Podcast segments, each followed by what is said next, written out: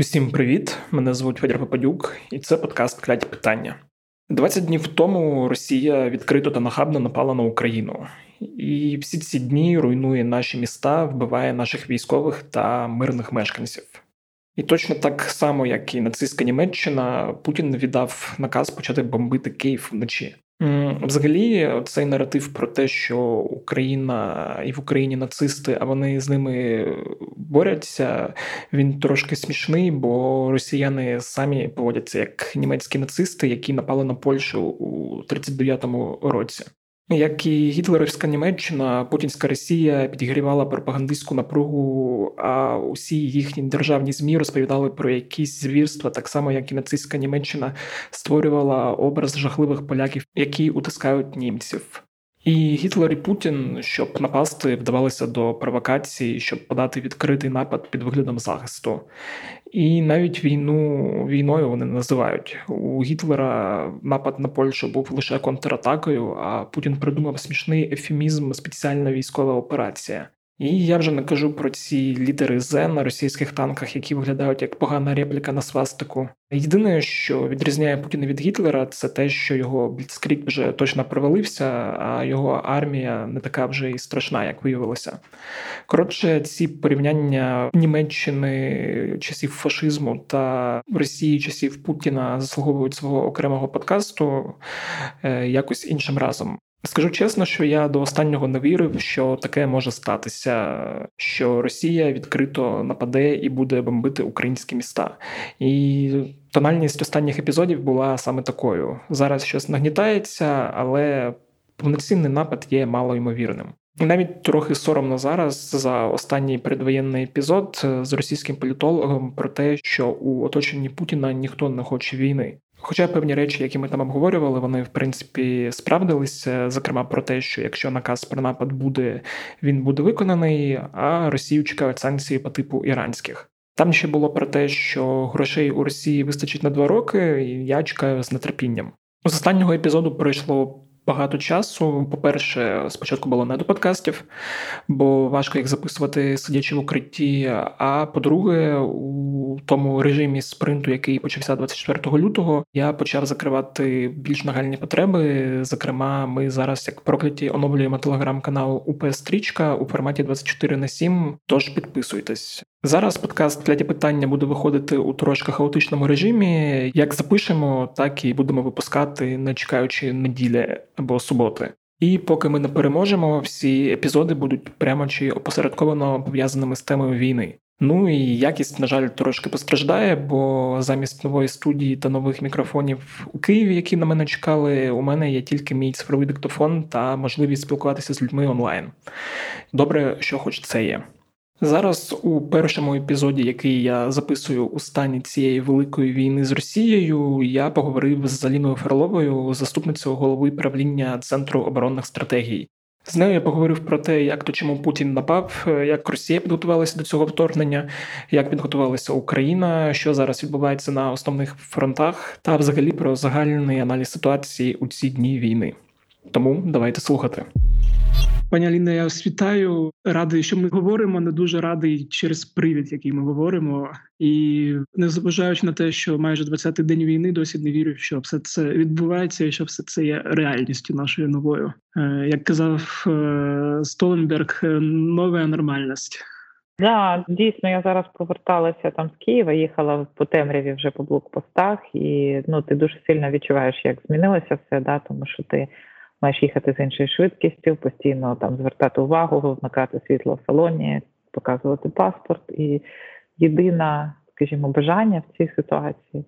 Дожати нарешті всю цю ситуацію до нашої перемоги, так е, про це ми теж поговоримо. Наскільки і коли точніше реально дожати до перемоги, бо я так вже перейшов формат, е, як це називається правильно, песимістичних сценаріїв, коли це все може затягнутися дуже надовго, і в принципі це мене навіть заспокоїло. Бо коли ти розумієш, що це може тривати довгий час, ти вже розумієш, як собі планувати життя в цьому хаосі. Я думаю, що вам можуть позаздрити дуже багато людей в цій країні, тому що дуже мало людей зараз вже почали планувати своє життя в такій ситуації надовго. Да, і це треба ще сприйняти більшість.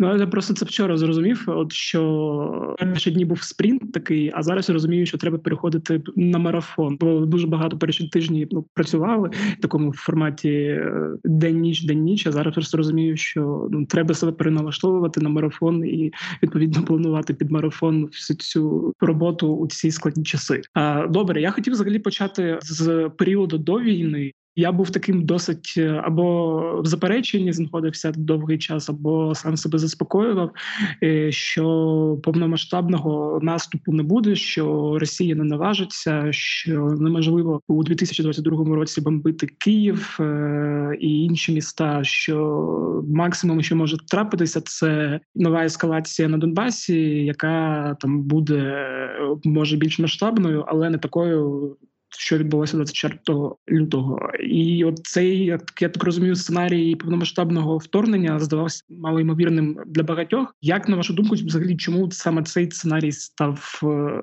можливим? Е, бо ну все показує зараз, що цього не треба було робити. А, ну е, власне цей сценарій прогнозувався також, але я погоджуюсь з вами, що навіть експертами він здався як найменш вірогідний можливо, з двох причин, тому що дійсно він має за собою найменше логіки е, політичної. Да? От навіть якщо ти дивишся на цю ситуацію з точки зору Путіна, то ти розумієш, що найменша логіка політична була саме за цим сценарієм. А друге, ну всі навіть експерти, вони теж є людьми, да, і вони ну інстинктивно намагаються якісь там речі від себе відтягнути. Я, наприклад, вважала такий сценарій дуже реалістичним останні місяці. І ми, коли про це говорили в там всередині нашого кола експертів, я наголошувала на тому, що я не бачу перепон для Путіна для того, щоб піти в такий сценарій. Але коли він це зробив, я теж не могла в це повірити. Да? Тому що ти розумієш, що з точки зору його логіки воно має місце, але з точки зору людської логіки, такі люди, такі сценарії вони не мають розвиватися. А я думаю, що основною ключовою причиною, чому він на це пішов, це некоректна, невірна оцінка ситуації по багатьох параметрах. Тобто вони зважили на те, що це такий період політичної турбулентності світової, да, в першу чергу, тому що ми очікуємо за півроку там вибори дуже суттєві в Штатах, які можуть вплинути на позиції Байдена. Ми розуміємо, що є перевибори в Німеччині, перевибори у Франції.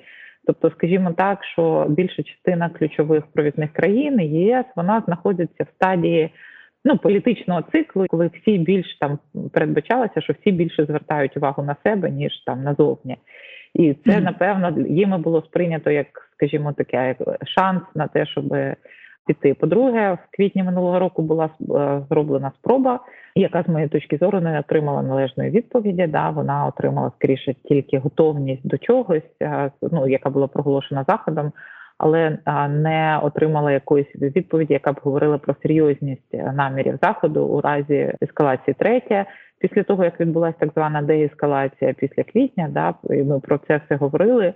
І, е, скажімо так, стукали в усі двері і намагалися донести серйозні ситуації. Власне, росіяни частково відвели свою живу силу на той момент, ще живу, залишили техніку на кордонах і це говорило про те, що вони в будь-який момент дуже швидко можуть е, далі ну наростити свій потенціал і підвести людей. Це найпростіше з усього того, що може бути.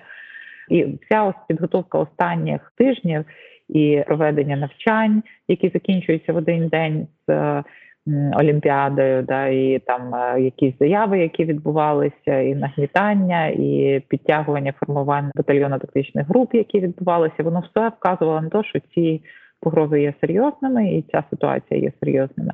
Але дійсно ну, одна річ, знаєте, прогнозувати сценарій, а інша річ жити всередині цього сценарія, і це емоційно дуже різні речі. Тобто я розумію правильно, що скоріше за все навіть ті рішення було прийнято доволі давно. Зараз от зі смішного в цій ситуації, що гуляє відео Орестовича за 2019 рік, де він там прогнозує з точністю майже типу до року, коли нападе Росія, і як це буде. От я так розумію, що просто коли це відбувалося спочатку, здавалося, що це такий геополітичний шантаж, що там Америка з нами нехай uh-huh. поговорить. Потім з'ясувалося, що це ніякий не шантаж, це? Ні, ну це це шантаж, тому що вони тестували, да, вони тестували, скажімо, те, в яких умовах вони підуть на цю війну. Тобто, я думаю, що рішення було дійсно прийнято давно з точки зору того, що ми плануємо це, Але рішення про те, заходимо ми чи не заходимо, воно вирогідно там приймалося дійсно там в якийсь же короткий період. Ну, як каже там пан Данілов зараз і інше, що в принципі з листопада вже було зрозуміло, що рішення прийнято. Та і ну я допускаю, що це дійсно десь було в цей період. Але давайте подивимось на те, що відбувається зараз, і зрозуміємо, що в тому числі була дуже серйозна недооцінка спроможностей української армії, українського суспільства. Що саме головне, це означає, що в Путіна цій верхівки не було реальної інформації, не було людей, які б сказали їм про те, що такий план не є реалістичним, і реалізація його буде виглядати зовсім по іншому ніж заплановано. Крім того, була переоцінка значна спроможності російської армії. Да, ми бачимо, що там і техніка не така вже е, якісна, як має бути, і проблеми з логістикою, проблеми з постачанням, і проблеми, що вона не заводиться, і проблеми з забезпеченням солдат. Тобто, я так розумію з того, що читав росіян, що вони срочниками, коли їм дали команду там висувати батальйони на навчання, е, вони докомплектували офіцери, бо думали, що це будуть просто навчання, і просто запихували туди своїх там солдатів. А потім вже з'ясувалося, що і ними ще й доведеться воювати. Тобто на паперах там умовно була одна кількість цих батальйонно-тактичних груп, а у реальності виявилося трошки меншою. Я думаю, що навряд чи це вирішували офіцери. Я думаю, що знову ж таки, оскільки вони не очікували серйозного спротиву, то вони. Вважали, що саме така комплектація вона буде достатньою да, для проведення тієї так званої операції, як вони її називають, для того, щоб виконати власні цілі. Тобто, це більш таки, знаєте, я прочитала нещодавно там дуже добрий твіт одного аналітика. Він писав про те, що це війна міфів, і Росія цю цю війну міфів програла.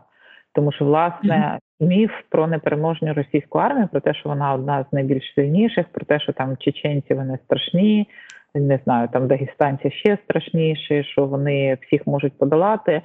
Це власне був міф, який вибудовувався дуже довго, да, але він будувався на чому? На тому, що вони завжди воювали або з дуже маленькою армією, або з цивільним населенням.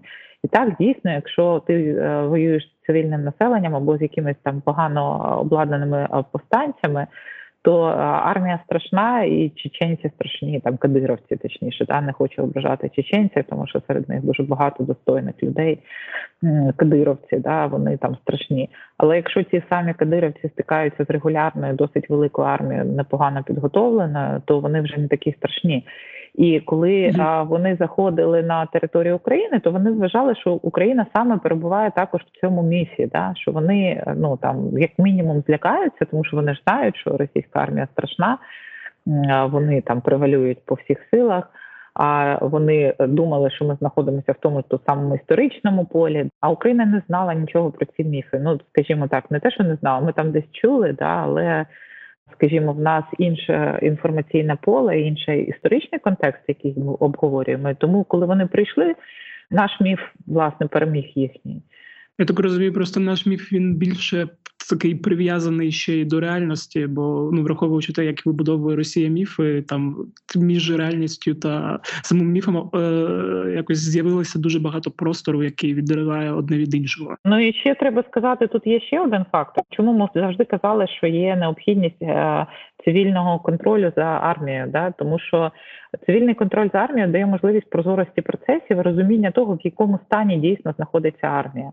І те, що ми там били, казали, що ми тут недостатньо зробили реформи, і тут нас там не так все добре, і тут погано. Тобто ми показували слабкості, які з якими можна було працювати. Десь е, працювала краще, десь гірше, але за рахунок цього наша армія розвивалася.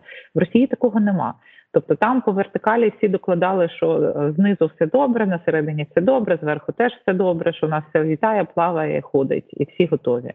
І саме такі, е, ну власне, таку картинку вони створили в свого керівництва. А по суті, якщо подивитися в реаліях, то зовсім інша картина. Я так розумію, інформаційно вони ну в плані міфів ви сказали, що вони програли. Бо от е, з того, що Путін теж думав, що тут зараз їхню армію будуть зустрічати з квітами, е, радіти, що нарешті люди, які розмовляють російською, можуть розмовляти нею і надалі. А виявилося, що це брехня, і з того, що от я читав останніми там днями, що там почалися репресії в цьому управлінні ФСБ, яке якраз відповідає за зовнішню розвідку, якраз якраз там давала матеріали Путіна Путіну про стан речей, бо давали вони не те, що є насправді, а те, що хотів Путін почути. І я так розумію, що через це просто теж відчуття того, що Путін напав не на ту Україну, на яку хотів, воно теж дає певні їм проблеми і нам певні переваги. Абсолютно, і мені здається, що знаєте, ну нехай вони там себе репресують як хочуть. Вони взагалі є чемпіонами по введенню санкцій проти самих себе, да і погіршенню власного життя. Тому а, нехай, але в будь-якому випадку це в них а, культура, яка не передбачає ініціативності, навіть якщо там на середньому низькій ланці були аналітики, які казали правду, то явно нагору потрапляли там е, звіти, які відображали те, що хотіло бачити керівництво для того, щоб ну типу робити кар'єру, і ти був молодець. Ну всі зробили кар'єру. Я правильно розумію, що Росія, ну сучасна, яка там була утворена 30 років тому, е, і в принципі там останні роки існування радянського союзу, вона ж в принципі воювала на малих територіях. Там е, Афганістан невелика країна, Чечня, як територія достатньо мала, там Придністров'я, е, Грузія, куди вона заходила, Сірія. А Україна ну набагато більше територіально, більше по населенню, і я так розумію, у принципі у Росії навіть немає досвіду воювати просто на таких великих е- територіях. Де багато населення, і це теж нам може грати на руку. Чи правильно я розумію, чи ні? Ну, взагалі, вони, як я сказала, що вони ніколи не воювали з великою регулярною армією, да? тобто на великих територіях з великою армією, і власне в них же були політичні цілі в цій компанії. Да? Вони хотіли е, поміняти керівництво. Це, до речі, теж дуже одна така смішна річ. Тобто вони до сих пір не зрозуміли, що українці. По-перше, ми можемо створити своїх е, там президентів, прем'єрів, кого завгодно, але якщо на них хтось буде нападати, то ми їх будемо захищати. А по-друге, що українці є та нація, яка чудово, якщо треба, то буде існувати і без е, керівництва, та і вона така дуже децентралізована. Тобто заміна центрального керівництва, ну така спроба посадити своє, вона нічим не закінчиться. Населення не сприйме. Такого факту, тобто, це була ну така дуже якась дивна політична ціль, але окей. І вони ж намагалися досягнути політичної цілі, що вони беруть політичну владу в країні через той або інший інструмент. Якщо вони не можуть зайти до жодного міста, зараз вони там окупували тимчасовий Херсон, да і вже намагаються там проголосити якусь ХРН, тому що вони ну в принципі більше до жодного міста зайти не можуть. І Мелітополь. А Мелітополь, е, да, да. Ну Мелітополь, ви ж зрозумієте, що вони там окупували якусь частину дуже маленьких міст і ем, сіл, е, то наші вибивають, то вони заходять. Там можна, хоч в кожному селі проголошувати республіку, да, але воно ну не впливає на, на скажімо, загальну політичну картину. Тому так дійсно в них не було досвіду воювати з армією, в них не було власне досвіду сучасної війни, коли їм треба воювати ну на землі, да, скажімо, проводити операцію на землі. Тому що в Сірії вони просто робили війну з цивільними і з повстанцями спочатку зачищаючи ракетними ударами. Е, те саме вони робили в Чечні. Там е, по неофіційних даних 600 тисяч загиблих, з яких 400 тисяч це росіяни е, російськомовні, да і росіяни, які туди просто переїхали. І ну в Грузії ну ми розуміємо неспіврозмірність взагалі, скажімо, армії, тобто там ну неможливо для грузин було перемогти в цій війні, да, на жаль. Але навіть та сама там Фінляндія, яку багато хто згадує, там Афганістан, вони ж по суті там програли. Знаєте, є там, ну скажімо, знову ж таки фальшива картинка, а є реальність. Тобто є політичний програш в цих країнах. Вони змушені були піти. І тому говорити в принципі про те, що в російської армії немає жодних а, в історії немає перемог. Розумієте? Це знову ж така фальшива картинка того, що вони не переможні. Вони дуже переможні і в них не не було цього досвіду. Вони не думали, що вони втягуються в реальну війну. Да, вони думали, що вони побідоносним маршем тут промаршируються через пів України і візьмуть владу. А до війни вони власне непідготовленими виявилися. Добре, а тоді, от ще хотів поговорити про саме українську підготовку. От, от весь цей час е, там е, влада нам казала, що там війни не буде. Сполучені Штати нагнітають там. Всі пам'ятають ці нервові прес-конференції Зеленського, коли він казав, що там ну ви, нам таким чином вбиваєте економіку. Але от після початку війни там у нас на, українській правді виходило там інтерв'ю і з Єрмаком і з Подоляком, і окремо були заяви Данілова про те, що типу так, ми суспільство весь цей час сказали, що війни не буде, але паралельно все одно ми готувалися до поганого сценарію.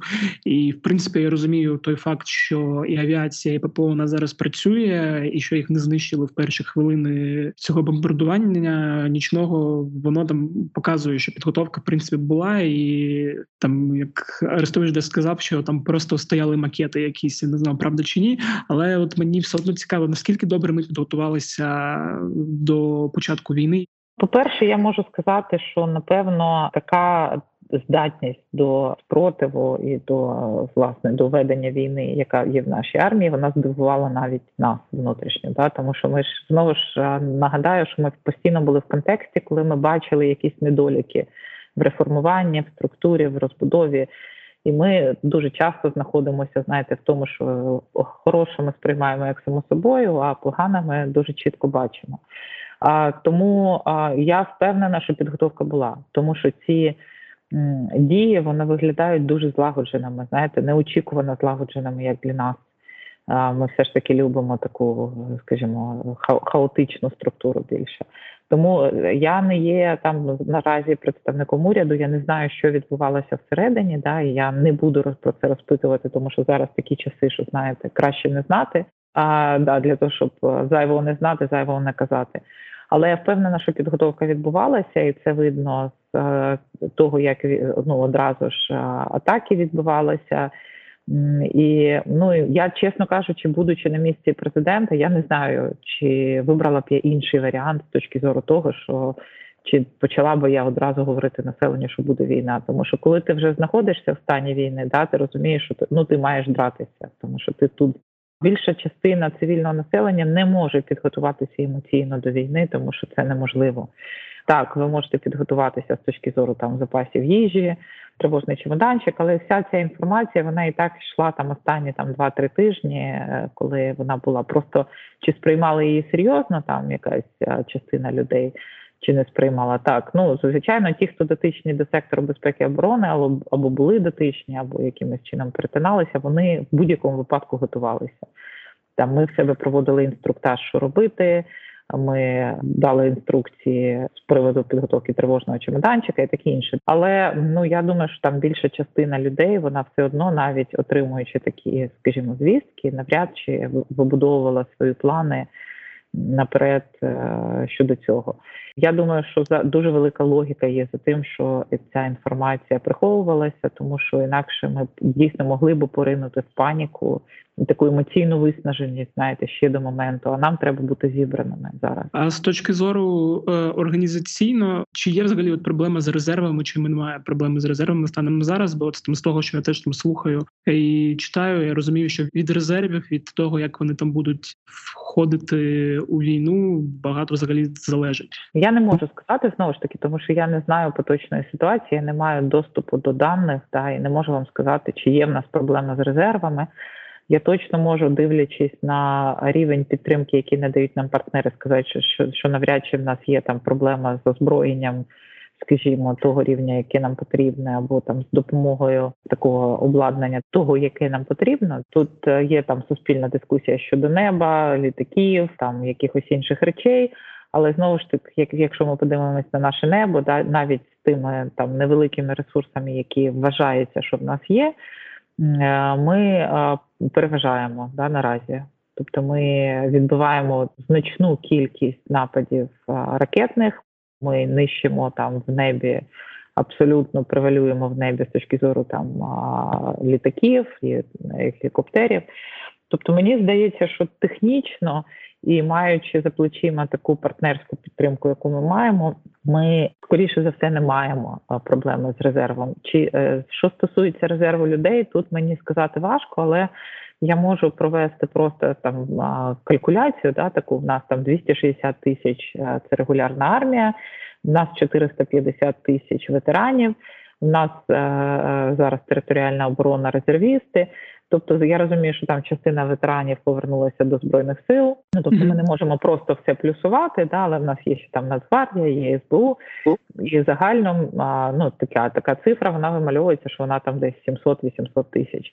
Тобто, це не ну це не 100 тисяч е, людей, да, це більше в рази. Можливо, вона не 700, але півмільйона так точно є. Да? І ем, скажімо так, що це та кількість, напевно, з якою можна вести війну і можна перемагати. То я сподіваюся, що наше керівництво військове воно це спланувало резерв в тому числі. Розумію. А таке ще питання. От ви вже сказали, ну ми проговорили так трошки, що там першочерговий план Путіна був такий умовний бліцкрік, швидкий парад, е- зміна там я не знаю, кого вони хотіли Медведчука Мураєва замість Зеленського. Е- Зараз же це неважливо, але ну опір, е, який відбувся, і сила цього опору показала, що ці плани вони вже не є реальністю. Я так розумію, що навіть там перші дні Росія ще намагалася діяти якось акуратно, не там не використовувати авіацію там проти цивільного населення, не бомбити. А потім, просто коли зрозуміло, що це в них не виходить, вони вже почали військово грати вже в те, що вони вміють, просто давити авіацію та нищити міста і воювати з мирним населенням. А от військово, як на вашу думку, от які в них е, плани зараз? Там бо то знову ж я там читав або про те, що вони там будуть намагатися оточувати у якісь типу котли міста, і там як зараз це відбувається в принципі з Маріуполем, як там вони робили це у 14-15 роках. То що вони військово зараз хочуть, і як вони будуть чи можуть е, рухатись далі? Ну знову ж таки, це на жаль були сценарії, які були передбачувані. Ми говорили про те, що якщо вони підуть по землі великою операцією, то вони захлинуться на тому, що вони зіштовхнуться з загальним спротивом і зробити там окупацію і утримання міст е, буде неможливим. І ми говорили про те, що на жаль, другим таким етапом операції буде масовий ракетний обстріл тому що це люди, які не мають сентиментів. Ви бачите, що вони проголошують, що вони будуть е, стріляти по родильних домах, і вони стріляють. Вони знищують е, психоневрологічні диспансери другі за кілька днів.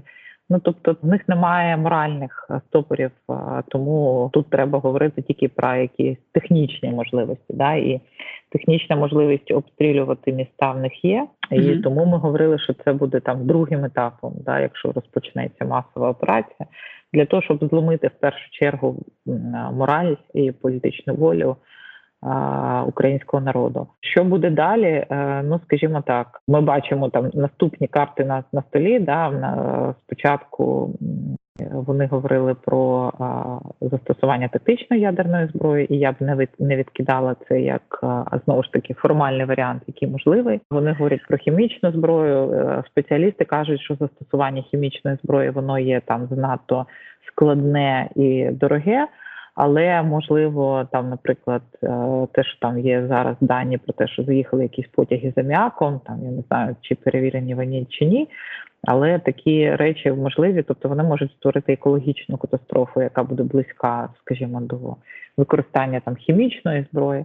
Ну і в принципі, ми ж знаємо, що вони утримують е, кілька атомних станцій в заручниках. Да, І якщо вони захочуть, вони спровокують е, аварію, яка може привести до зараження. Це е, абсолютно, скажімо так, безглузді дії, да, з точки зору всього, але ну знову ж повертаємося до того, що в людей нема стопору. Це є там такі елементи, які можуть знову ж пресингувати, ну намагатися пресингувати ними українців, намагатися впливати на всіх інших для того, щоб вони повпливали на Україну. Україна пішла на перемовини, скажімо, на прийняття тих умов, тому що е, операція на землі вони не можуть досягнути своїх цілей. А що стосується взагалі, скажімо, якихось прогнозів, то в нас там є кілька варіантів. Да, Якщо знову ми викинемо якусь емоціональну складову, да, то чисто формально ми можемо подивитися, і моє таке прогнозування є, що вони зараз дуже велику увагу сконцентрують на півдні і сході, тому що в їх уяві вони хочуть взя... можуть і хочуть в їх уяві вони можуть взяти контроль над узбережжям Чорного Азовського морів і таким чином, скажімо, оголосити ту саму перемогу, тому що вони типу з'єднали Ордло з Кримом, отримали контроль над Чорним морем, що є дійсно стратегічною ціллю, і для України це була би така важка утрата. І вони, типу, там ісконно русскоговорящі території захистили. Да, І політично для них це могла би бути ціль, яка була б проголошена як страшенна перемога. Чому для нас це є поганим сценарієм? Тому що ми розуміємо, що якщо фіксується якийсь знову такий стан немиру не війни, то ми отримуємо третю війну на своїй території, але трохи згодом. Тобто вони акумулюють сили, ресурси, перезберуться там і за 6-8, ну якісь там кількість років знову підуть е, далі для того, щоб все ж таки досягнути своєї іншої політичної мети. Ну, скажімо, тою первинною. Так, за 6-7-8 років може відбутися багато чого, але ну нам буде важче. І, на жаль, я думаю, що це для нас не дуже добрий варіант в будь-якому випадку. А військові мене запевняють, що південь і контроль над Чорним морем їм взяти не вдасться, і ну це заспокоює трохи. Да. Але я думаю, що такі спроби в них будуть. І, скажімо, які тип зброї вони будуть використовувати, як вони будуть використовувати. Ми бачимо, що вони зараз намагаються підтягнути резерв а, і поповнити. Тобто, ми бачимо, що так і не відбулося десанту а, на узбережжя. Да, і підтверджується з різних джерел, що там дійсно відмовляється морська піхота сходити на узбережжя, тому що я думаю, що вони вже оцінили як професійні військові скажімо, рівень всього того, в що вони потраплять, якщо вони зійдуть. Ну і тому сценарії є. Вони є там короткостроковими, середньостроковими, довгостроковими. Подивимось. Окей, теж от станом на зараз е, от виглядає все так, що російський наступ там потрохи застряг чи ув'язнув, тобто вони не просуваються так, як вони б хотіли. У них там проблеми з логістикою знову ж таки. Вони там розтягнулися десь, е, десь вони там я не знаю. Е, мерзнуть у танках там у полях під Києвом, але з іншого боку, так розумію, вони все одно дуже повільно просуваються там по певних напрямках, маленькими, але якимись такими шушками. А наскільки для нас це зараз критично чи критично взагалі?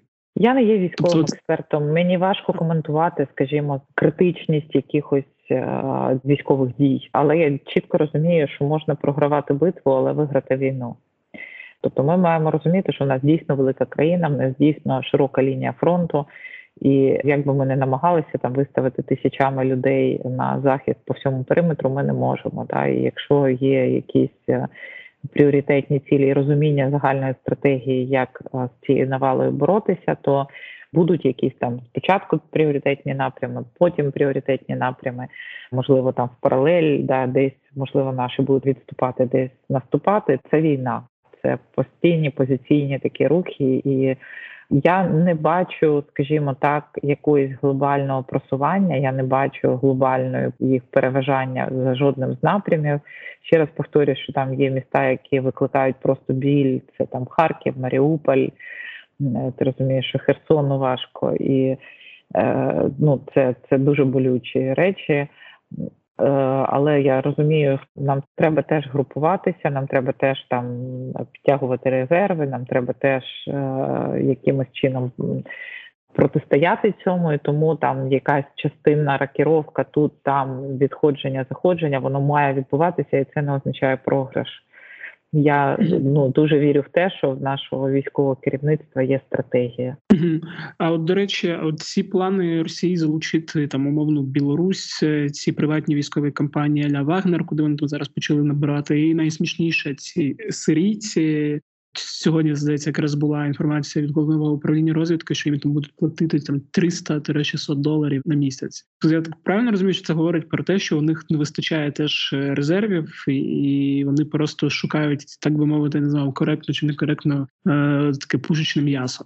Ну в будь-якому випадку так їм треба чимось доукомплектовувати всі ті бригади, які були тут розтрощені або групи, які були розтрощені, да, і там можливо в них навіть ще є техніка, але е, з людьми я так розумію, що проблема. Захід білоруської армії у війну для нас. Ну я не думаю, що він був би там критично поганим, але він ну звичайно він був би ем, фактором, да, тому що ти це означає, що ти більше ресурсу маєш тримати на напрямку захисту Києва, да, і всіх цих прилеглих територій.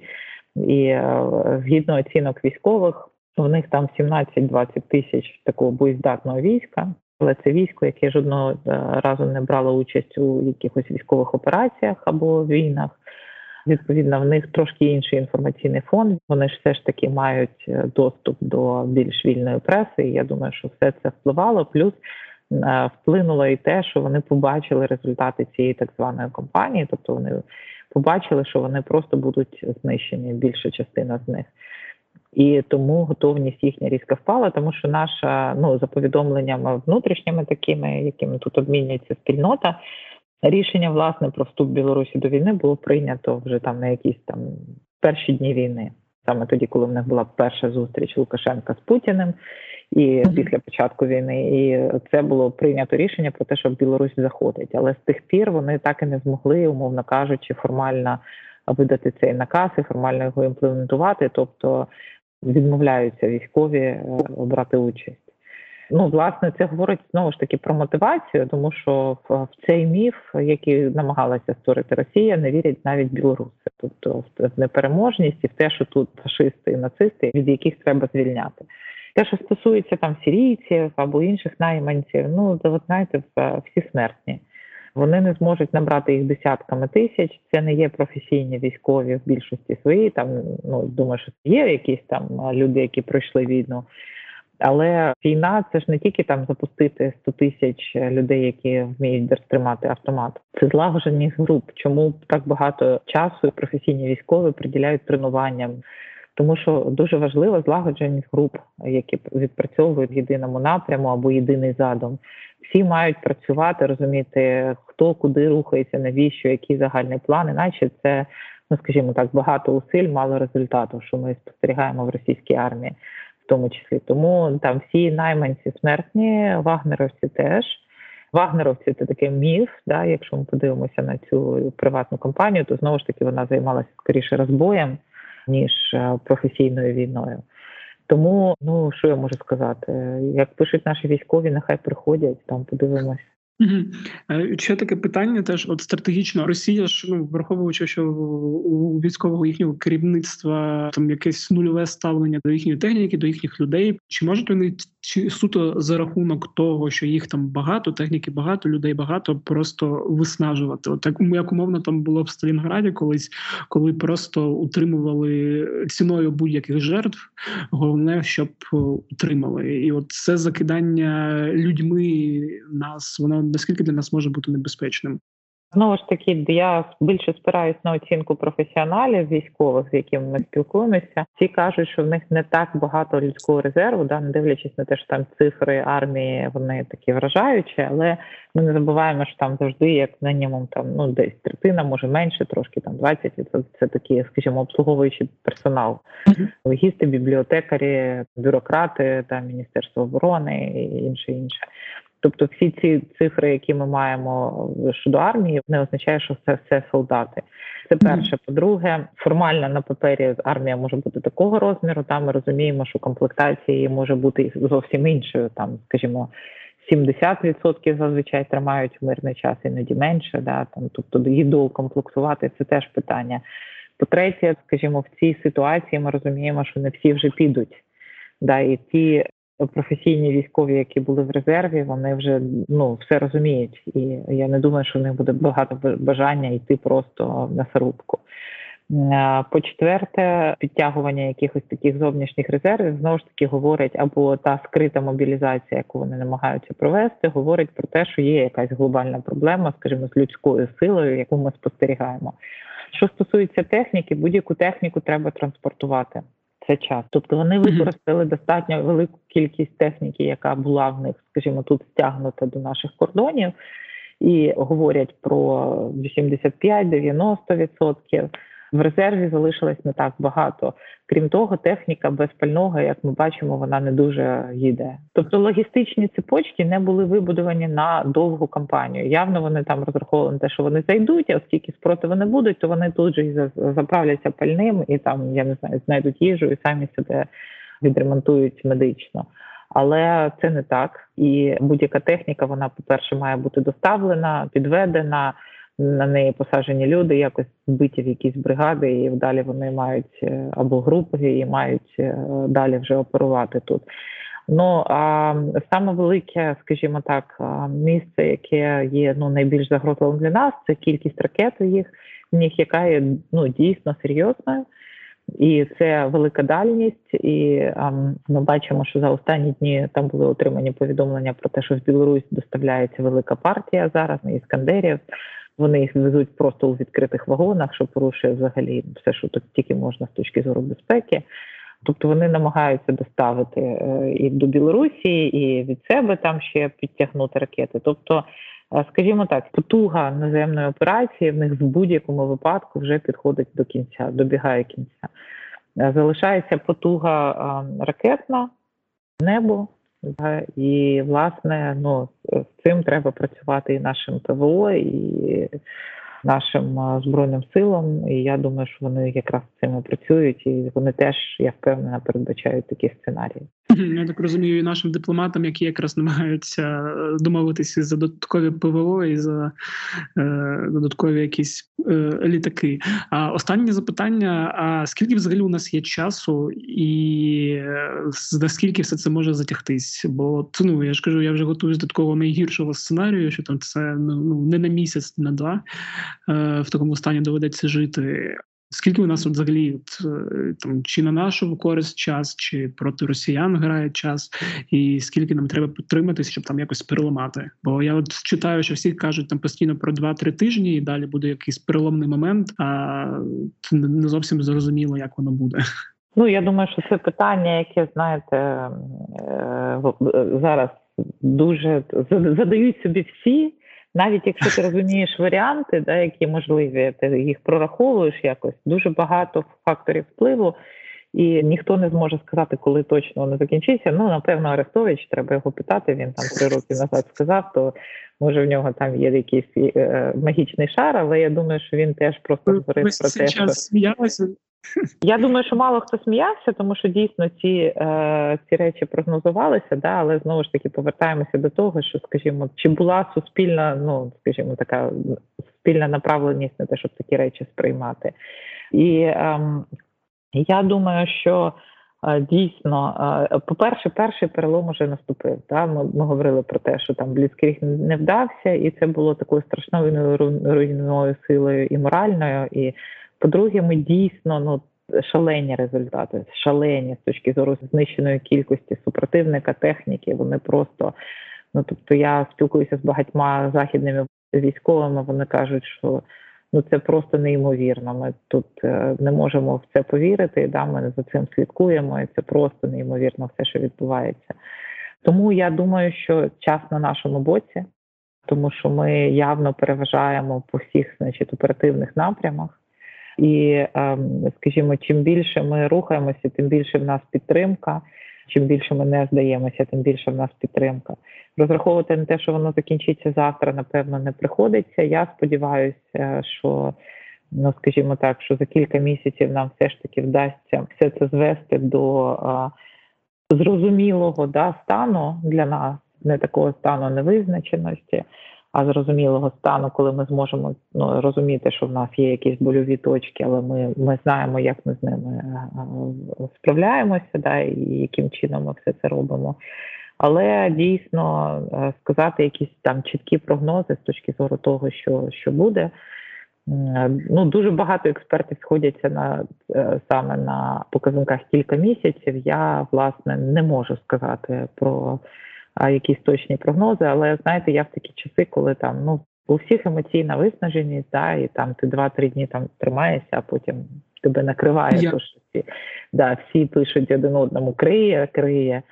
Так, от е, криє, коли мене да, коли, коли мене криє, я згадую, як ми стояли на майдані всередині лютого, і ми чітко розуміли, що виходу нема. Тобто перед нами супротивник, який переважає нас політично, вони зі зброєю, вони краще підготовлені. Ми стоїмо в ямі, вони стоять на на горах. Да, Це краще візуально видно. Нам нема з чим боротися. І одного ранку ти просинаєшся і розумієш, що ви перемогли. Ну, тобто, ми перемогли в тій ситуації, в якій не було виходу.